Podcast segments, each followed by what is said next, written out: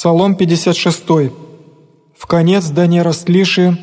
Давиду в столпописание, внегда ему отбегать и от лица Саулова в пещеру. «Помилуй мя, Боже, помилуй мя, яко на Тя упова душа моя, и на сень крилу Твоею надеюся, донде же придет беззаконие.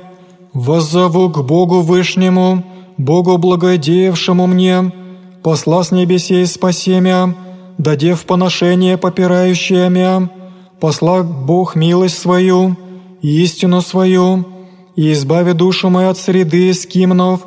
поспах смущен, сынове человечестие, зубы их оружия и стрелы, и язык их меч остр, вознесися на небеса Божие, и по всей земле слава Твоя, сетью готоваша ногам моим, и слякоша душу мою, и скопаша пред лицем моим яму, и впадоша в нем, готово сердце мое, Боже, готово сердце мое, воспою и пою во славе моей, восстане слава моя, восстане псалтирю и гусли, восстану рану, исповемся Тебе в людях, Господи, воспою Тебе во языцах,